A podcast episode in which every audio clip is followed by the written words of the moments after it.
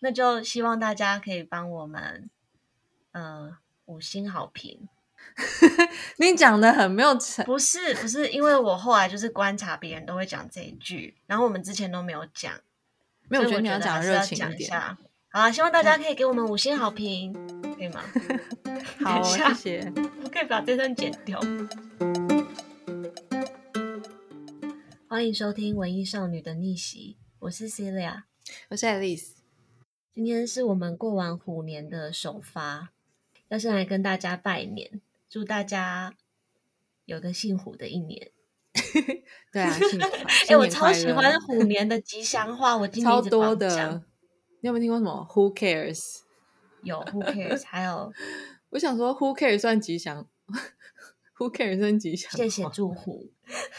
我已经设计好一连串的虎年吉祥话，我才开始发送。然后就是我朋友的回应，完全都在我掌控内。我觉得今年希望是比较。开心的一年啦，就是就前两年好像有点沉重，对吧？所以我今年，所以我觉得今年首发，我就想要讲个比较轻松有趣的话题。你确定这种比较轻松有趣的？就是、嗯，其实我觉得这样好像没有同理心，因为我自己觉得就是那些诈骗的故事很有趣，可是被诈骗的人心情应该蛮沉重的。没关系，我们先来聊一下。好，我就可以再来分享一下自己有遇过的诈骗经验。我今天就是要来分享说，我在就是前几天休假的时候，就看到一则蛮有趣的新闻。他在讲说，就是在 Instagram 上面有四个年轻的意大利厂家，然后就是可能就是都三十几这样子。然后那一则新闻就是还有放了一张，嗯、呃，其中一个头像，就是感觉就是一个戴一个白人男子，然后戴着那种飞行员的墨镜，然后穿那个名牌夹克这样子。然后那个新闻就是在讲说。因为 Instagram 上面不是都会很多那种年轻的厂家，他们可能会在上面 po 他们自己收藏的作品，或是他们有在关注的年轻艺术家，或是他们可能朋友的收藏这样子。然后那四个账号他们也是这样，就是而且他们还会在彼此的账号下面留言。可是后来就被发现说，其实这些都是假账号，四个都是假账号，就是那种 catfishing accounts。然后。为什么会被发现？是因为有一个米兰的 dealer，他就是在其中一张照片上面看到有一个疑似是他代理的艺术家的作品，但是他他那篇新闻里面没有讲是哪个艺术家，而且他说其实那个作品被刻意用的有点模糊，就是看不太出来原作是长怎样，但是他还是拿那张照片去问了那个艺术家，就那艺术家就说，就是这根本就不是卖给这个人，而且。就是他觉得那个作品就是有点刻意被模糊这样子，就是让他没有完全一样啦。然后他所以他就觉得这有诈，然后他就跑去问那个账号，他就传讯给他，然后就说就是这张作品的出处是什么。然后反正对方当然就讲不出来，然后就回答乱七八糟这样子。然后他就透过这个账号，他就开始就是产生怀疑，他就发现说一连串的假账号。就是开始慢慢的就是浮现，就整个对整个架构开始慢慢的浮现，然后他就一个一个去问，然后就发现说，就是这些人回答根本就对不上，然后而且这些人根本就不知道是谁，就根本不是他们账号表现出来的那那样，然后结果就他最先开始对话的那个假账号，就是呃，他把那个对话给媒体，然后后来那个。被发现的那个人，他就把账号删掉了。然后他他有道歉说：“嗯、哦，就是这只是好玩啦，就是只是我们一群年轻人的小游戏这样子。嗯”然后，但是，嗯、呃，有一个律师有去就是调查一下这个 case，然后就发现说，他觉得这不只是像他们讲的只是好玩而已。他就说，感觉这一些假的商家的账号，他们就是想要利用呃。一些就是这一种感觉有影响力的收藏，然后让一些可能不知名的艺术家可以被炒作，然后，但是这些有影响力的收藏其实根本就不存在。但他们在他们的 Instagram 上面就会 po 一些，比如说像什么 Frank Stella、Christopher Wall 啊这一种比较知名的作品，然后再去带一些可能不那么知名的，然后刚刚刚出道的艺术家的作品。对，然后他们就是因为也找不到有什么证据说是不是有透过这样子的方式去牟利，就是还是说他们只是想要去炒作那些年轻的艺术家，但是也没有办法去证明嘛，就是这个东西到底是有没有犯法，所以其实还有另外一个可能就是你不知道那些图片是被合成的，还是说哦，我今天照片 po 出来，我就是真的是这件作品的藏家。因为其实 Instagram 上面蛮多这样的东西的，就是嗯嗯，可能想要让大家信以为真，所以他们就会写的好像说怎么样怎么样，可是其实那可能只是他朋友的朋友的收藏。嗯，然后你又因为你又没有在，如果没有在意大利圈子活跃的话，你根本也不会知道说他们是不是啊。那如果说这些人。呃，你刚好有 follow 到他们，你可能是不是也会因为他们而去关注某些艺术家？但这中间有没有牵扯到利益，或者有没有牵扯到犯罪？我觉得倒是还好。所以我觉得有趣的地方是因为，因为我自己也会 follow 蛮多这样的账号的。虽然说我没有 follow 到这几个，我觉得有点可惜，因为都已经删掉了。但我会觉得，因为我也会 follow 这些账号，就会好奇看年轻的藏家在关注什么。然后所以我就想到说，天哪，就是这个这个诈骗手法好像真的蛮有效的。其实还蛮容易出现在自己生活里的感觉。嗯，因为我觉得他们背后那个在操作的人，一定是真实在艺术市场里面有经验的人在做的。然后看起来他们的动机其实就是希望透过这些比较重要的收藏去运作一些比较年轻的艺术家的作品。那他们可能还可以再去经济这些艺术家的作品，再从中获利。就是他们自己先买，或者他们自己呃成为了一个组织之后去经纪这些作品。我不确定，就是对他们来说，他们到底是在做一个实验，还是真的想要透过这个过程来骗人啊？因为现在我们可以看到的资讯都比较有限。但我刚才在想说，会不会是一些年轻艺术家想要行销自己的方法？其实也是蛮有可能。他们可能发现自己在艺术圈没有什么话语权嘛，然后就是会想要找。找一些人来假扮大厂家，因为你看，像现在现在一些刚出道一两年的艺术家哦，他们全部都要就是说要 place 作品，然后要在呃有影响力、知名的收藏，不然就是私人美术馆，不然就是什么。可他可能才出道两三年呢，就是他们就会意识到说这件事情对他来讲很重要，因为才会为他未来的发展去铺路。所以、嗯、艺术家现在也会开始问说：那我有没有？放到好的收藏，我们被放到好的美术馆里面。可是以前可能艺术家根本没有机机会去决定这些事情。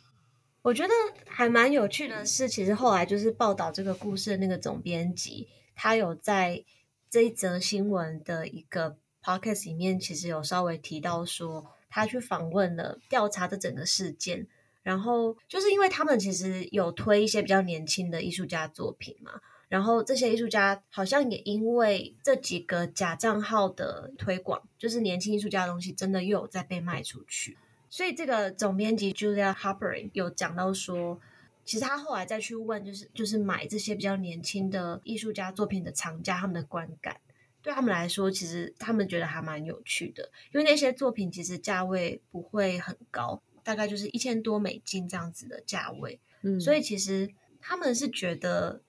好像这样子反而是让他们这些收藏有一个更大的故事性。我觉得守法归守法啦，就是也不一定跟作品的品质其实没关系吧。就是可能我觉得作品可能也是有好有坏啦。不过我觉得现在就是真的是诈骗蛮多的，然后有时候我我自己遇到一些诈骗，说实在的，我我某种程度上也会。保持一个距离，当做一种创作在欣赏。虽然我不是要鼓励说，我不是觉得这些事情是对的，可是我觉得那里面真的是有蛮多的创意嘛。而且我觉得是人性吧，我觉得他们就是对人性要有高度的掌握，还有对社会运作的那个方式。因为我刚刚就是应该是说昨天晚上，我就是一直在回想我自己有没有被诈骗过。然后我觉得我最接近诈骗的经验就是。就是前阵子，因为这两年就是股市非常的活络，然后就有非常多跟股票相关的课课程或是群组不断的成立。然后有一个比较让我印象深刻的是，就是有一个很知名的投顾老师，我真的是忘记在什么样的机会下，我就是被邀进去他的一个 Line 的群组里面。然后你要进这个群组之前，你就还要跟他的小助理先验证你的身份，还有你有多想学习，就是你要讲一些通关密语，就是我真的想学习，类似这种东西，然后你才能够进去他的群组。然后进去了这个群群组之后，那个赖的群组里面就是一团和谐。然后老师就是会给你很多很多的投资心法，每一天都会整理一篇的档案，然后把很多他觉得在投资上面应该要注意的风险啊，或者是资产配置的观念，就是整理成很多份的系统性的档案给你参考。然后我一开始进去的时候，我就觉得说，怎么有这么佛心的地方？就是为什么这个地方不用钱，然后他要给我这么多免费的资讯让我学习？后来这个老师就开始布局说。他要来开始带大家买股票，然后他的这个资讯是内线资讯，所以非常的谨慎，大家都不能够在里面随便的发言，不然他就会把这些随便发言的人剔除出去。然后呢，这时候我就开始觉得有点怪怪的。结果老师又说，因为他钱赚到人生的这个阶段已经六七十岁，他已经很富裕了，他已经不需要再更多的钱，所以他只是想要做公益。就是他想要、开始在讲故事了，对对对，他开始讲故事，他就说他就是活活到现在，他真的觉得钱是身外之物，所以他就是分享这些东西，只是希望可以让大家赚到钱以后，把这些钱拿去五趴的钱拿去捐出去回馈社会。然后我那时候就一开始觉得蛮怪的，可是听到他就是真性情的说，就是我们要帮助别人，我那时候又突然觉得老师怎么这么好。然后就继续待在那个群组里面听他分享，结果就是到后来真的是有一天，他就是一直要大家跟他去买他推荐的那只港股 ETF 之之类的东西，就是他一直要大家贴对账单出来的时候，我才突然觉得，如果你真的是要我们做公益，你干嘛要我们这么积极的把我们呃买股票的资讯回报给你？然后我就觉得怪怪的，我就是上网搜寻了一下，就发现这真的就是一个。已经很成熟的诈骗手法，就是他这个群组骗完一群人之后，他就会再开新的群组，然后他会用很多很多不同的老师的名义去开这样子的群组。然后我觉得，因为那个群组里面其实有很多假账号会在里面一直跟老师说谢谢，然后呃那些假账号也会贴对账单哦。我就觉得说，其实这个新闻，我们讨论这个意大利藏家的新闻，跟这个群组里面的手法其实是很像的。就是其实他也是要我们去买一些他自己看好的标的，然后他也是运作一些假的人去创造出一种呃一种氛围，一个讲故事的氛围跟一个情境，让你在那个下就是那个情境里面想要获得一些免费的东西。我觉得那个讲故事其实很重要，诶，就是他其实就是抓到一些人性的点，就是第一个是你看他是名人，所以名人你对他已经有个基本的信任度了。然后第二个就是你觉得他很善良，然后又很乐于分享，就是这个东西又是让你觉得对他有点大加分，所以在你的心中，其实你给他的形象已经是好的，所以你就对更更难去判断他实际上面的行为是意味着什么。然后我昨天看那个这几天刚上 Netflix，很多人在讨论的那个 Tinder 大片图，然后嗯。就是他也是一样，他一开始就是给你一大堆那种 too good to be true 的东西，嗯、就是、嗯、就是太好，所以不可能是真的。比如说，他会带你坐他的私人飞机啊，然后邀请你去他的饭店喝咖啡啊，就然后都是那种五星饭店这样。然后不然就是，嗯，可能就是他会跟你假假假造一些故事，比如说他就说他是钻石王子，然后可能就是，嗯。但是我觉得我不要剧透太多，因为可能很多人还没看。可是我觉得我可以大致讲一下，就是我觉得他非常非常了解，就是这个社会就是那种很重视物质，然后重视那种觉得你这个人会不会玩，懂不懂玩，懂不懂得品味，然后很很大方的那一种，还有就是愿意倾听，就是我觉得他在对女人的那种态度上面，其实都表现出一些我觉得。我我在看的时候，我前面前面几段，我想说，天啊，这根本就《暮光之城》的剧情啊，就是 很容易晕船。就是我觉得这个社会给女生很多的想象，就是说你，你你你的梦幻爱情故事应该是要怎么样？然后呃，在大家都是很重视物质、跟名牌、跟金钱的这些情况下，我觉得很多时候你很你很大容易去讲说啊，他们怎么这么笨？可是就是我觉得他只是抓到这这个社会的一些心态跟人性的一些弱点而已。因为我想到就是我，因为我我在看这个主题的时候，其实最早浮现在我脑海里是一一个行为艺术家，就是一个阿根廷的艺术家，他叫做 Amelia Woman。然后他是在二零一四年的时候，呃，计划了一整串的演出，就是他把 Instagram 当做他的媒材跟平台，然后在四个月内的时间，每一天都在 Instagram 上面发一张自拍，总共有一百八十几张。然后这些自拍里面呢，就是你可以看到她从原本是一个很清纯的少女。然后因为失恋，就开始做一些风格越来越大胆的尝试，譬如说她会开始裸露啊，或者是她去当援交妹、隆乳等等的。那时候她几乎就是把自己假扮成一个公众人物在经营，嗯、然后就有很多的网友对他非常的不满，就是会对他有很多的谩骂跟酸言酸语啊，觉得他不振作，或者说他很很势利眼啊之类的，应该好好爱自己之类的。然后。后来呢，就是他就在自己好像看起来在那个社交平台上面经营到一个人生走到谷底的阶段，他又变回一个很健康的女孩，就开始做瑜伽，开始冥想，然后最后回到一个阳光积极的正面形象。但他就在这个时候，大家觉得很为他开心的时候，他就跟大家说，其实这一切都是假的，就是这是他策划的一个行为艺术，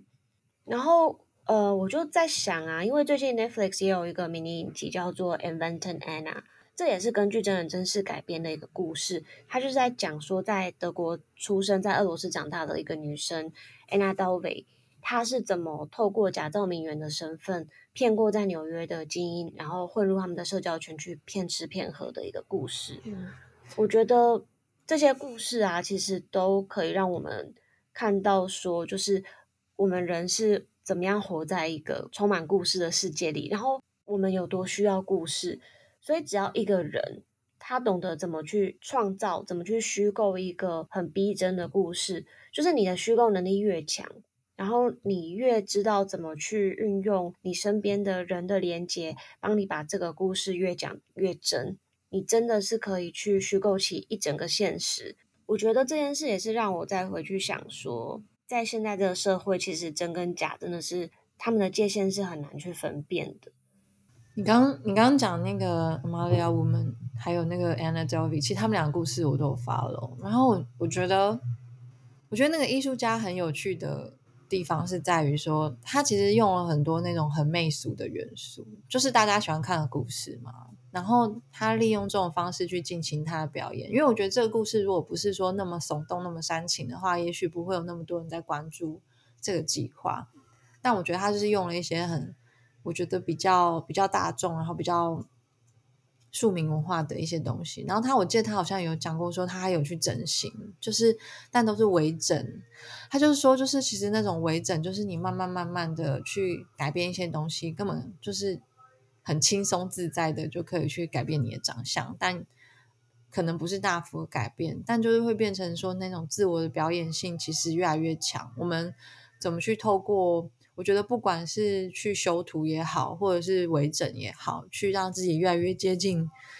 自己心中的那个自己。然后这件事情，其实你如果说他有什么道德疑虑吗？或者是说他可能？是不是有一些就是太强的操作性？我觉得都是要回归到说，其实艺术家他到底知不知道他自己在做什么？因为像我觉得，像 Anna Delvey 那种例子，就是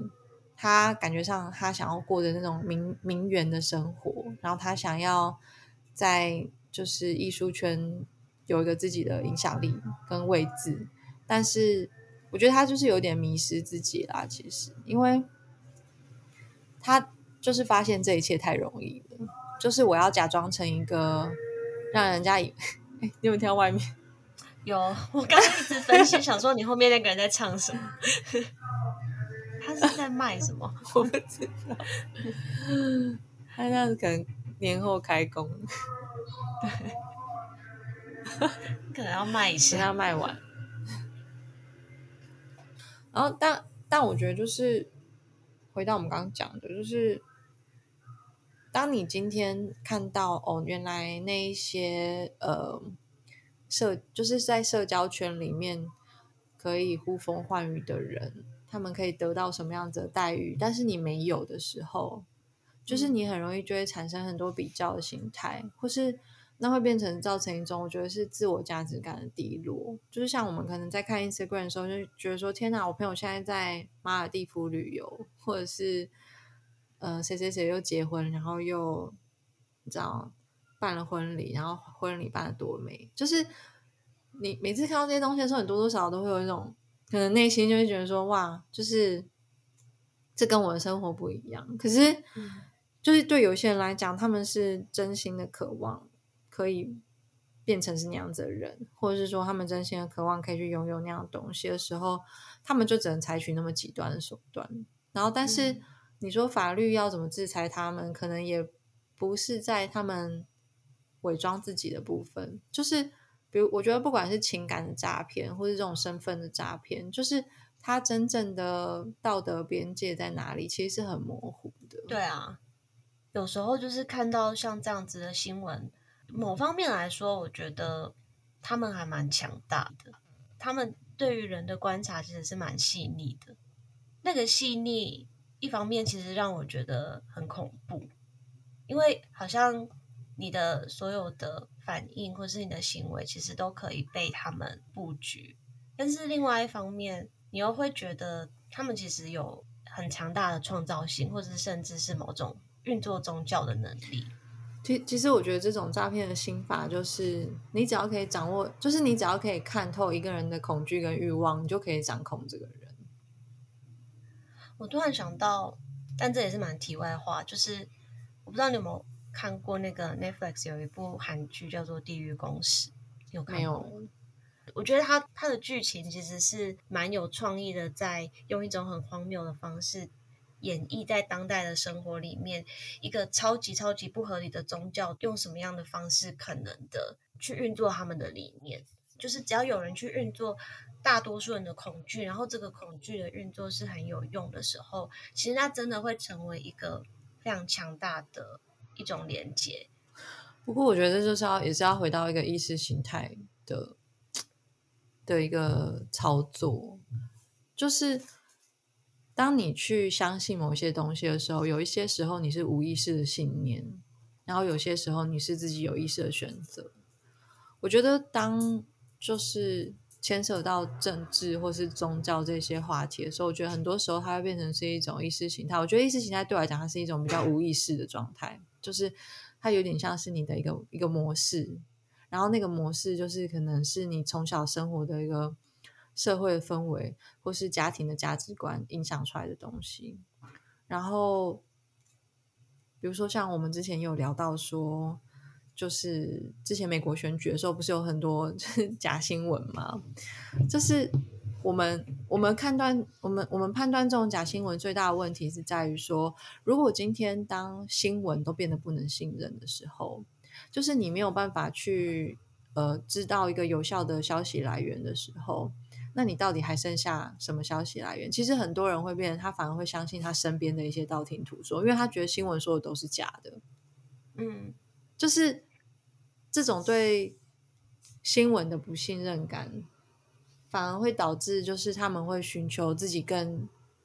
更身边的那种。力量资讯来源，可是问题是那是非常非常小的一群一群人呢，就是你的生活圈可能就是那十个人，嗯，然后这十个人的价值观跟意识形态可能都是一样的，而且他们对外面世界的接触可能跟你都差不多，所以我觉得就会变成一种越来越分裂的状况，就是当大家都只相信可能让他们感觉到某比较安全的某个范围里面的。价值观，然后不愿意去接受其他的讯息，我就会觉得这才是真正的危险吧。就是，嗯，如果你今天是有意识的在看新闻，你可以自己去判断这东西可能几分真几分假，或者是说不管真假，你可以把它当成是一种参考的时候，我觉得是比较健康的。但如果你就是变成是紧紧抓住一个一个信念，但是你完全没有办法去验证那个信念的真实性的时候，我觉得那对我来说才是真正可怕的事情。我觉得每次啊，在看到这种网络诈骗的时候，我都会想说，如果我今天是那个主角，我会不会做出一样的事情？就是我的脑袋真的有比较清楚吗？然后你就会想说，到底要怎么样才能够更趋近真相一点？可是同时，你又会意识到。如果我们要去了解到事物的本质是什么，就是那个真相是什么的时候，其实那整个过程是跟意识形态的运作恰恰是在一种背离的方向上。就是其实意识形态它是需要很多虚构的故事去建构出来一群人的这种网络的连接。嗯，可是真相你必须是要一层一层的去扒开很多的外在的表层。所以我觉得大部分的时候我们会选择参与影响力。参与这个社会运作的系统，因为那样真的比较轻松。然后我觉得另外一点就是说，我们真的有很需要真相吗？譬如说，回到刚刚那个意大利的这个诈骗藏家的故事好了，就是假如说，我也在想说，如果我今天就是一个在意大利社交圈对收藏有兴趣的人，然后我刚好关注了这几个账号，那我会不会跟着他们买东西？其实我觉得。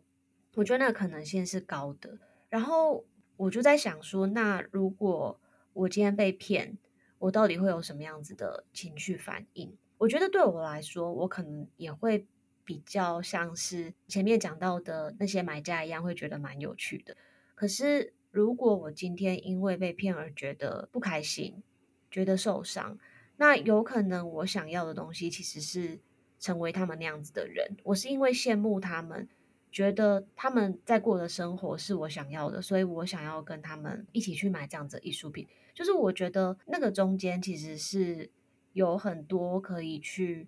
挖掘的面向。我觉得它会变成是一个社会价值啊，它是一个社交价值。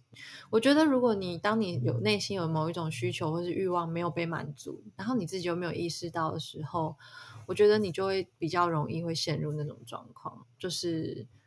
呃。会受到诱惑，对，所以，所以我我觉得我在看这些故事的时候，我觉得我都是在观察说那里面的那个模式到底是什么。就是它这些模式其实很多都是很古老的，就是没有什么新的东西，它只是用一个新的平台，或是用了一个就是现在比较方便的网络的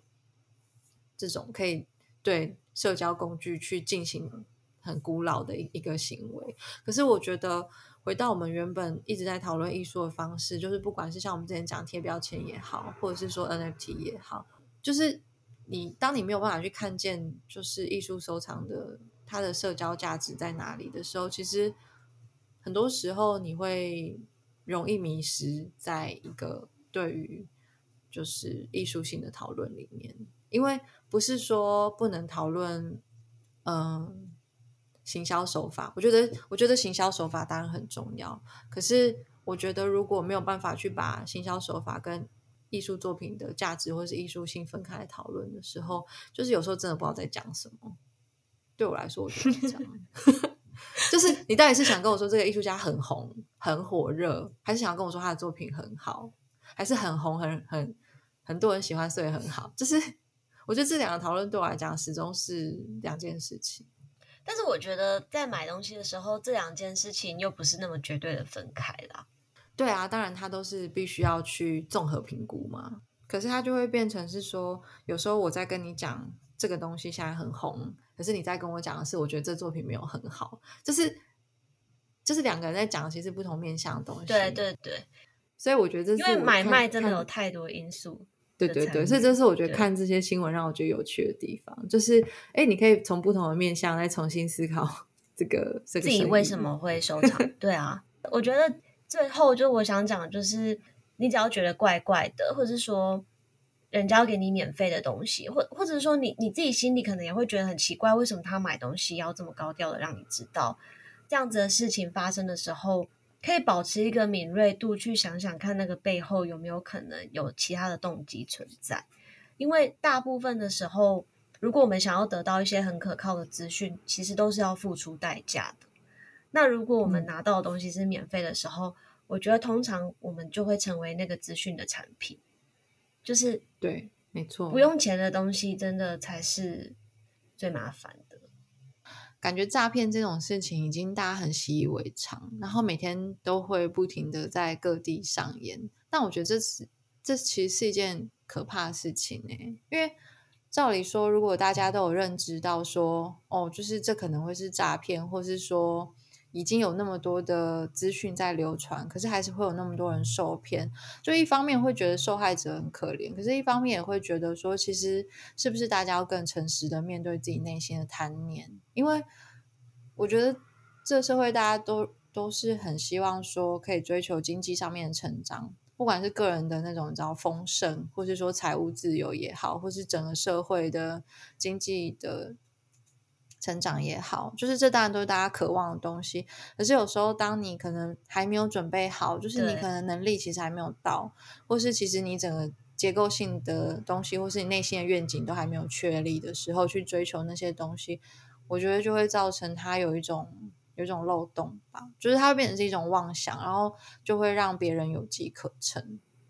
我觉得这些事情都是可以放在心里，一直不断提醒自己啦。对，然后。贪念每个人一定都会有，但是我最近的心得也是觉得说，就是真的还是要脚踏实地走正路。因为我今年过年刮刮乐也没中奖，我想说就是要走正路，很实际，很实际。我今年真的是也是完全没赌博，跟你的想法一样。我有赌博，但是我就是没有回来，所以 没有啊。所以我觉得要脚踏实地啦。然后我真的也在自己的各种经验里面。有很深刻的感觉，就是说有时候确实有可能你会有一些偏财的机会，但是大部分的时候，那个面对自己贪念，然后承认自己的贪念的这个步骤其实蛮重要的。这样你在遇到这些可怕事情入侵你的生活的时候，你才会知道自己正在经历什么。对啊，然后我觉我觉得去，对，我觉得去研究一下那种就是这这一些。诈骗的运作模式其实还蛮蛮有趣，因为我觉得它其实是一个研究人性，对，我觉得其实是了解人性的一个很很棒的一个素材，就是往好的经验想，就是它是一个人生的就是人生经验很宝贵的一课。其实我觉得在脸书上打诈骗，然后就开始看那些诈骗会出现的故事。嗯一方面会觉得真的是蛮可怕，但是一方面也觉得那个趣味性还蛮高，很精彩，对不对？很很很精彩，有一些真的也是蛮心痛。然后我们今天感觉到对方的痛。我们我们今天推荐的那一些就是新闻啊，嗯，不能说推荐啦，我们推荐的一些电影啊，还有就是我们今天有讨论到的新闻，我们一样也会在那个就是节目的介绍里面把链接分享给大家。嗯，那就希望大家可以帮我们按个五星好评。然后，如果你有任何诈骗的经验，想要跟我们分享，想要我们拍拍，也可以传给我。想要找人聊聊，对，对也许你该找人聊聊的时候，好，那可以跟我们聊聊。好啦，就这样了，好，那我们就谢谢大家，下次见，拜拜拜。